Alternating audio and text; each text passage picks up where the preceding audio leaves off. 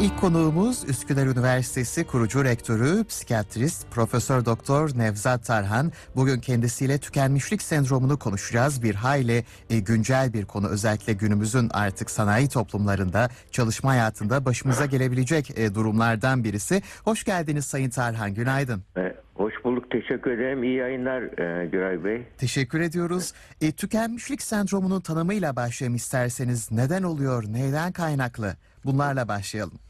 Tabii yani tükenmişlik e, sendromu olarak bilinen sendrom e, 70'li yıllarda literatüre girdi. E, ortaya çıkmasına sebep olan da depresyondan bazı farklılıklarının olması. O e, yani depresyon gibi bilinirken aslında depresyonun bir alt grubu gibi yahut da depresyon gibi gözüküp de ama farklı bir klinik e, bilgi e, antite olduğu anlaşıldı. E, bu durumda e, tükenmişlik sendromu e, tabiri kullanıldı. E, bu tükenmişlik sendromu da sizin girişte çok güzel söylediğiniz gibi bu e, sanayi toplumlarında e, ve rekabetin yoğun olduğu e, o, o, ortamlarda çok fazla oluyor. Rekabetin yoğun olduğu, sosyal desteğin zayıf olduğu ortamlarda çok daha kolay çıkıyor ve şeyle kişinin stresini yönetememesiyle çok yakından ilgili. Yani stres e, çünkü sonuçta yani stres kelimesi de aslında sanayi e, Türk dünyanın sanayileşmesiyle birlikte ilk ilk defa 1800'lü yıllarda madenlerin birbirleri kesişme noktasını stres noktası, basınç noktası, tazik noktası olarak ele alıp ilk stres kelimesi oradan çıktı ortaya. Yani madenlerin işte yorulması ve e, maden e, e, yüklerinin e, ortalamanın üzerinde olduğu yerlere stresli e, olarak tanımlandı. Daha sonra bu 60 yıllardan sonra şeye girdi. E, tıbba girdi bu. E, stresle ilgili bir Kanadalı bir fizyolog çok güzel bir keşif yaptı. E, streste e, vücudutta streste savaş ve kaç tepkisini ortaya çıktı. Te tehlike anında vücut iki türlü tepki veriyor. Ya savaşıyor ya kaçıyor. Savaşırsa bir adrenalin salgılanıyor. Omuz, boyun, bel, sırt sempatik aktivasyon oluyor. Sempatik sinir sistemi uyarılıyor. Omuz, boyun, sırt, sırt kasları kasılıyor. Damar direnci artıyor, tansiyon yükseliyor, göz bebekleri büyüyor, dikkat artıyor, kaslar geriliyor. Saldırmak, savunmayla ilgili savaşma duygusu oluşuyor. Yahut da tehlike çok büyükse kaç duygusu oluşuyor. Beyin e, noradrenalini fazla salgılıyor. Tansiyon düşüyor, düşüp bayılıyor kişi. Bu beynin yani tamamen fizyolojik bir tepki olduğu. Yani vücut, bu yüzden adli tıpta bazı vakalar vardır böyle. Yani kişiye bir şaka yapar gelip arkadan boynuna sarılıp pat diye kişi ölür o anda. Kalbi durur. Yani otopsi yapılır hiçbir şey bulunmaz. Hiçbir şey bulunmaz ama kişi ölmüştür. Neden öldüğü o zaman esansiyel ölüm deniyordu. Bilinmeyen ölüm deniyordu. Şimdi de anlaşıldı ki o aslında beyin kimyasal depoları birdenbire boşaltıyor korkuyla, şokla. Noradrenalin öyle bir boşalıyor ki kalbi bloke ediyor. Mesela o hastaya kalp masajı yapılsa hemen o anda hemen toparlar. Öyle bir şey ölüm neden oluyor. Ya bunun gibi yani vücudumuz çok şey yani tükenmişlikle ilgili yani vücudun kişi kendini e, ne nelere mesela e, tükenmişlik sendromunun depresyondan farkı ne? Nelere tükenmişlik sendromu e, diyoruz dersek yani bir kere tükenmişlik sendromunun fiziksel belirtileri vardır. Yani fiziksel belirtiler derken işte son derece müthiş bir yorgunluk vardır. Yani kişi mesela bir bardağı alıp şuradan şuraya koymak istemez. Kişi bir bu, ev hanımıysa mesela bulaşığı yıkamak, bardakları yıkamak gözünde büyür. Merdiveni çıkmak bile gözüne birkaç merdiven çıktığı zaman dinlenme ihtiyacı hisseder. Yani ve bu kişilerde uyku da kalitesi bozulur. Sık sık uyanma var, vardır. Ve bu uyku düzenindeki bozulma, bitkinlik, yorgunluk hissi fiziksel belirti olarak dikkat çıkar. Onun için tükenmişlik diyor. Yani daha önce canlı enerjik olan bir kimse böyle bedensel olarak ciddi bir, bir bitmişlik, tükenmişlik e, duygusu. Hatta buna yetti artık dedirtir kişiye. Yani ben artık ya tahammül edemiyorum yetti artık e, dedirtir. E, diğer bir, bir duygusal belirtiler de vardır. E, burada e, duygusal belirtilerden mesela en önemlisi kişinin karamsar olması, ümitsiz olması, umutsuz olması kendisine, kendini değersiz, başarısız görmesi, sonra e, mesleki özgüveninin gitmesi ve e, en çok burada şey olur, ben yapamam, başaramam e, demesi ki, hatta buna kapana sıkın, sıkılmış, sıkılmışlık sendromu da diyenler var. Ya kişi öyle bir ruh halinde ki kendini kapana sıkılmış gibi hissediyor. Düşün kapana sıkılmış bir şey olduğunu, dipsiz bir kuyuya düştüğünüz bir canlı olduğunu düşün derim bir kuyuda. Yani şey, hiç kimse duymuyor, görmüyor. Nasıl bir ruh halinde hissedersiniz? Bu kişiler böyle hissediyorlar kendilerini. E, ve düşünsel belirtiler de var tabii bu kişilerin. Yani duygusal olarak böyleyken düşünce olarak da bazı farklı düşünceleri var bu kişilerin. Normalde düşüncelerini yönetirler, yönetseydiler bunu bu şeyini yani duygularını e, streslerini yönetebilirlerdi.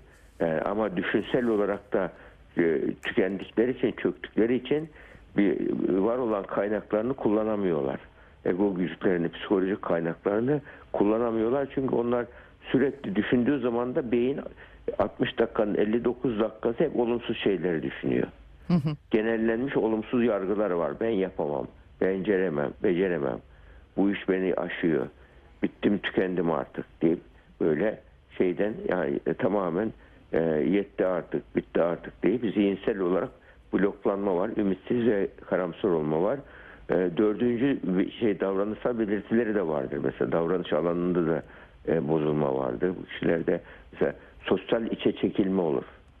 İnsanlardan üzülü olur böyle durumlarda ve daha çok da bu tükenmişlik sendromu böyle hizmet sektöründe çok fazla insanlarla temasta. İnsanlara hayır diyemeyen kişiler çok rahatlıkla tükenmişlik sendromuna girer. Hayır diye yani yeteri kadar hayır diyeyim içine atıyor atıyor ve ben tükenmedim yapamam diyor. Halbuki daha önceden söylese ben e, iş setini bırakıyor gidiyor mesela. E, Çekim setini bırakıyor gidiyor birdenbire yapamıyorum diye. Niye aracı ben tükenmiş sendromu yaşıyorum diye. Halbuki başlangıçta bellidir o yorgunluklarla böyle o şeylerle o anda zaten ilaç bile gerekmiyor başlangıç döneminde fark ederse. Sadece düşünce alışkanlıklarını değiştiriyoruz bu kişilerin. E böyle olaylara bakış tarzını, ele alış tarzını değiştiriyoruz.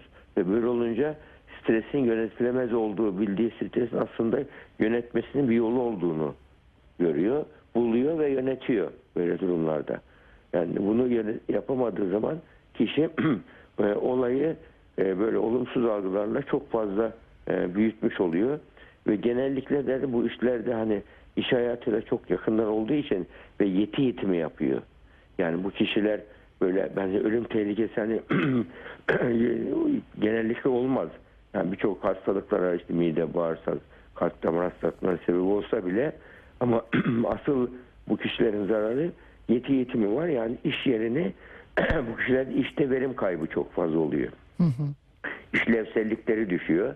Yani iş doyumunu sağlayamayan kişiler oluyor. Yani hizmet sektöründe burada e, bu kişilerin e, ve sürekli aciliyet isteyen işlerde çalışan kişiler de çok olur.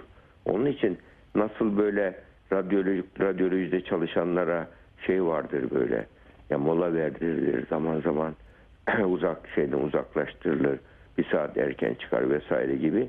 Böyle hizmet sektöründe çok e, e, işte call center'larda çalışan bazı şeyler vardır ki yani gerçekten e, şeydir tü- tüketir insanı. Öyle kişilerde bazı yöneticiler bunun farkına vardığı zaman böyle durumlarda hep bir kişiye yüklenmezler. Bu kişilerin bir özelliği de sorumluluk duyguları yüksektir bu kişiler. sorumluluk duyguları yüksek olduğu için yani şey yaparlar. Yani ki- kimseye hayır diyeme, diyemezler ve ben yaparım başarısızlığı tahammül edemezler. Yani ya başarısız olmaktansa ölsem daha iyi gibi bir düşünceli hareket eder aslında. iyi niyetli bir yaklaşım ama insanın da bir şeyi var mesela elinden kaldıracağı şey bir 10 kilosu insanın gözü bir gramı bile kaldırmaz göz kapağı. Yani onun için bu duruma, şarta, e, e, konumlara göre kişi e, sorumluluk altına, yük altına girmesi gerekiyor. Ve iş yerinde onun için küçük mo- molalar vermek gerekiyor. Küçük molalar verilemezse bir müddet sonra moratoryum vermek gerekiyor. Yani tüken iflas ettim diyor. yani tük- e, tamamen konkordato ilan eder gibi oluyor her şeyden. Tükenimde e, yani birçok e, ona güvenerek başlayan birçok işleri yarım bırakmış oluyor. Yani bunun için e, tü- burnout sen- sendromu da deniyor işte tükenmişlik sendromunda e, e, önceden yani bu ön belirtilerle hissedilebilir. Yani bu kişilerin düşünce alışkanlıkları yanlış oluyor. Yani e, kapanma, kısılmışlık hisleri yaşıyor. Hep yakınırlar mesela bu kişiler. Bakıyorsunuz çok yakınmacıdırlar. Hep hallerinde şikayet ederler. Küçük şeyden mutlu olamazlar. Sahip olduğu olumlu şeyleri göremezler. Hep olumsuz şeylere odaklanırlar. Yani hep söyleseniz mesela en çok söyledikleri nelerdir diye e, yoğun çalışmama rağmen çok az kazandığımı düşünüyorum der. Yani iş doyumu düşüktür mesela. Çok çabuk yoruluyorum, kolay yoruluyorum der. Sebepsiz karamsarlık yaşıyorum der. Böyle, böyle kişiler yani bakar yani bir sebep yok karamsarlık için. İş, işimi iyi, yani işimi seviyorum ama niye böyle karamsarım diyorsa yani bu, bu da mesela kendini analiz edebiliyor demektir. İyi bir şeydir. Çözüm daha kolay böyle durumlarda. Mesela bu unutkanlık da çok artar bu kişilerde. Çabuk yorulmayla birlikte. Yani yani böyle çok kolay üzülen kişiler olduğunu görürüz. Tükenmişlik sendromu yaşayan kişileri. Çok kolay alıngandırlar.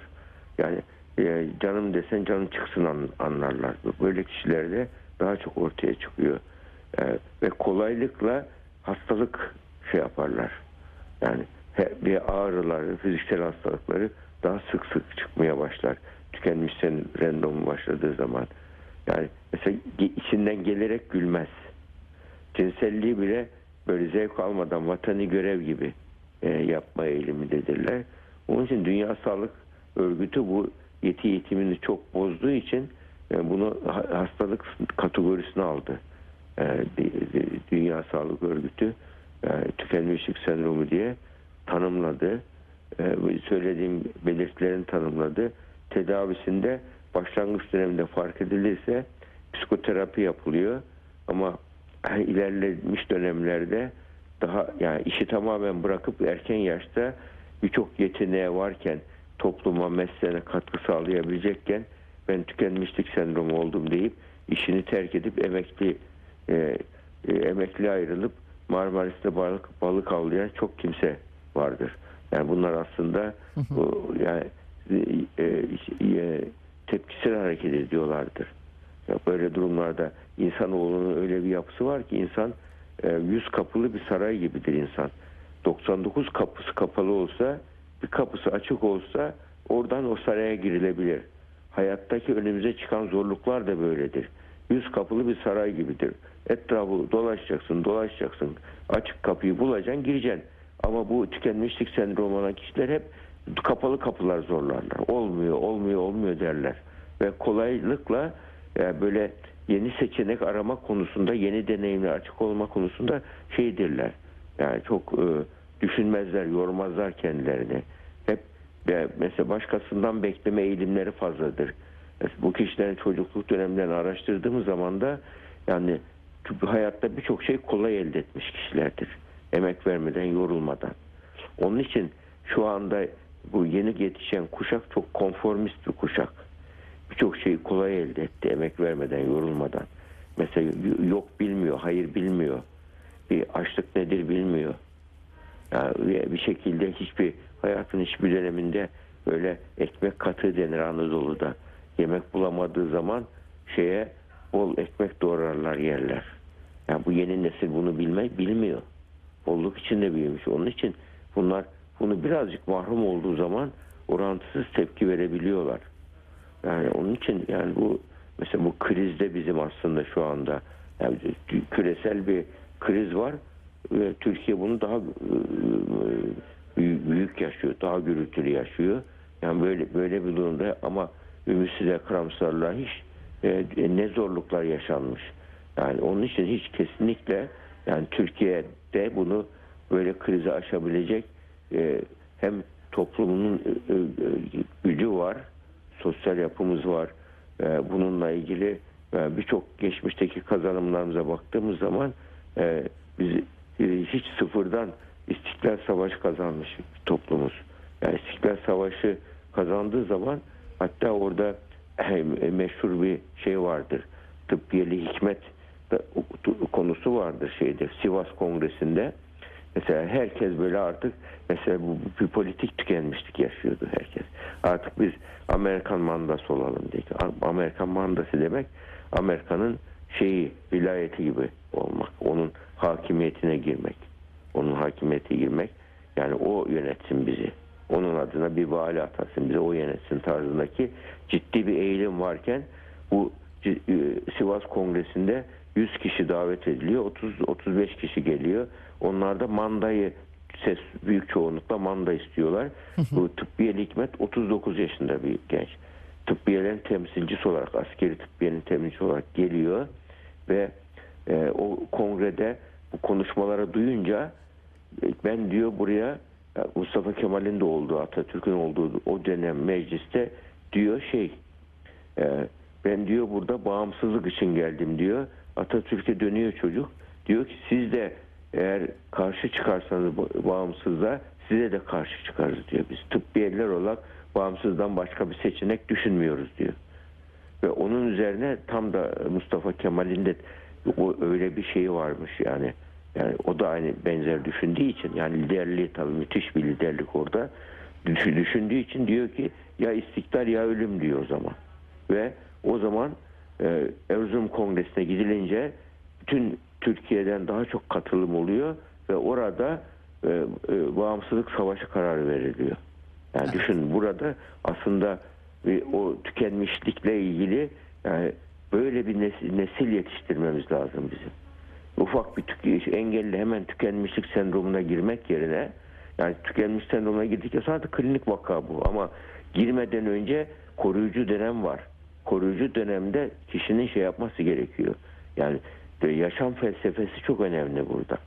Ufak bir engelle küsersen tükenmiş sendromuna düşüyor. Girebiliyorsun rahatlıkla ama böyle acılarla mücadele acılar insanı geliştirir. Hatta bir şey vardır bak. Yani bir anne karnında e, süremin sonuna gel- geliyorum farkındayım ama onu da anlatayım isterseniz. Tabii. E, e, e, perinatal psikoloji şey vardır. Perinatal psikoloji psikologlar vardır. Doğum öncesi yani doğum esnasının e, en iyi psikolojisi nasıl olur diye araştırma yapan. Onun araştırmasında bir çocuk doğarken normal doğan çocukla doğum kanalından geçerek doğan çocuk iki çocuk üzerinde bir araştırma test yapıyor araştırma. Çocuklar doğar doğmaz topuklarına bir iğne batırılıp stres hormonu ölçülüyor. ASTH diye bir hormon ölçülüyor hemen. Stres cevabını ölçüyorlar çocuklar. Şimdi e, sezeryenle doğan çocuklar doğum kanalına girmeyen sezeryenle doğan çocuklar hemen anne karnına hemen çıkıyorlar kolayca. Bu çocuklarda e, topuklarına iğne batırıldığı zaman stres hormonu daha çok salgılanıyor. Hmm. Ama e, doğum kanalından böyle bir iki saat şey, zorlanarak geçen çocukların topuklarına iğne bastırıldığı zaman daha az stres hormonu salgılanıyor. Bu e, bu ne- nasıl aç- açıklanıyor bu? Bu çocuklar oradaki o doğum doğumun verdiği mücadele onları güçlendiriyor. Onun için Nietzsche'nin o sözü çok güzel bir söz. Öldürmeyen darbeler güçlendirir diye. Evet. Yani bu nedenle bu e, olaylara böyle ümitsizliğe düşmeden olayları e, üzerine giden kişiler kolay kolay tüketmiş sendromuna girmiyorlar. Ama bu tabii tükenmiş sendromunda iş yeri yönetim yöneticinin de yapacağı şeyler var.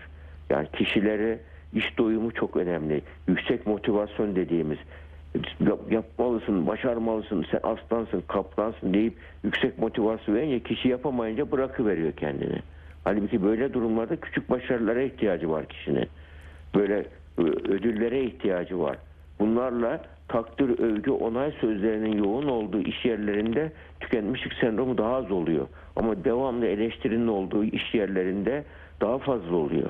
Devamlı negatif iletişimin olduğu, devamlı öfke, bağırma, çağırma, korkutarak toplumu yönetirseniz tükenmişlik sendromu artar. Ama e, böyle e, diyalogla, paylaşımla toplumu yönetirseniz açık iletişimin olduğu yerlerde mesela iş yerlerinde daha az oluyor şey e, tükenmişlik sendromu. Kapalı toplumlarda daha fazla. kapalı iletişimde daha fazla. Yani böyle durumlarda insanlar güvenden çok korkuyla hareket ediyorlar. Halbuki bir iş yerinde, bir ülkede korku istisna, güven esas olmalı. Ama korkunun yaygın olduğu toplamlarda tükenmiş sendromu oluyor ve daha çok öfkelilik oluyor, sinirlilik oluyor, tartışmalar oluyor, grup stresi dediğimiz durumlar oluyor. Ufak bir kıvılcımdan olaylar çıkıyor. Onun için e, bu şeydi pat, pat, pat, toplumu patlatır böyle korkuyla yönetilmek ya da işte bir iş yerinde devamlı işten atılma korkusuyla yönetilmek. Bunlar e, o iş yerinde insanları tüketir ve sık sık ve iş e, de- değişimi olur. Yani çalışan değişimi olur böyle iş yerlerinde. İnsanlar yurt dışına kaçarlar. Yani giderler. E, Bu nedenle yani burada güven oluşturmak çok önemli. Hatta bunu Fukuyama yüksek güvenlik toplumlar diye ayırmış. Yüksek güvenlikli toplumlarda keşifler daha fazla, başarı daha fazla, daha yüksek. Düşük güvenlikli toplumlar korku toplumları. Hep savunmaya yönelik çalışıyor kafalar, korkuyla yaşıyorlar. Böyle toplumlarda keşifler daha az oluyor. icatlar daha az oluyor. Onun için yüksek güvenlikli toplumlar yapmak için insanları nasıl yaparız diye e, e, Nobel ödülü alan çalışmalar oldu bu, bu konuda. İnsanın iş e, böyle satın alma davranışını, yatırım hevesini kıran zihinsel tuzaklarla ilgili. Yani bu nedenle bunlar hepsi kişinin zihinsel tuzakları tükenmişlik sendromuna e, götürüyor diyebiliriz. Yani e, ama çözümü var. Hiç sakın karamsar olmamak gerekir. Ben de tükenmişlik sendromu başladı diyorsak muhakkak kişinin e, A planını değil B planına geçsin. Alternatif değiş oluştursunlar. Bir de aceleci sabırsız kişilerde çok oluyor. Böyle hemen olsun, şimdi olsun, çabuk olsun değil. Evet. Aceleci sabırsızlık da bu. E, şimdi yeni gençlerin en önemli risklerinden birisi dayan, dayanıklık eğitimi veriyoruz onlara. Dayanıklık, psikolojik sağlamlık eğitimi veriyoruz. Ve bunlar da o müddet sonra güçlenerek çıkıyorlar bu süreçten. E, tükenmişlik sendromunu e, bir, şöyle bir analiz etmeye çalıştım. Evet, Evet, örneklerle evet. de, e, Evet. alıntılarla da çok da yerinde oldu. Güzel oldu. Çok teşekkür ediyoruz Sayın Tarhan. E, haftaya Rica görüşmek ederim. üzere efendim. Kolaylıklar sizlere de. Rica ederim estağfurullah.